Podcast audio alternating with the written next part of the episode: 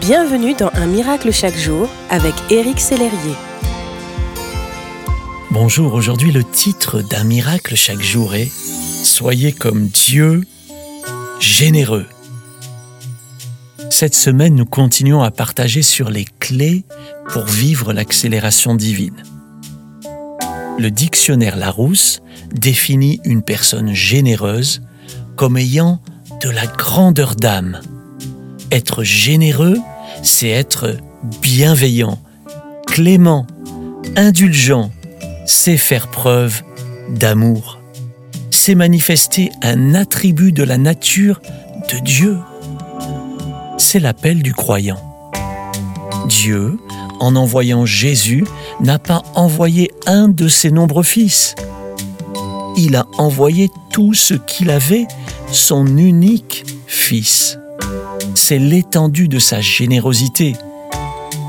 La Bible nous dit dans l'évangile de Jean, chapitre 3, verset 16, Car Dieu a tant aimé le monde qu'il a donné son Fils unique.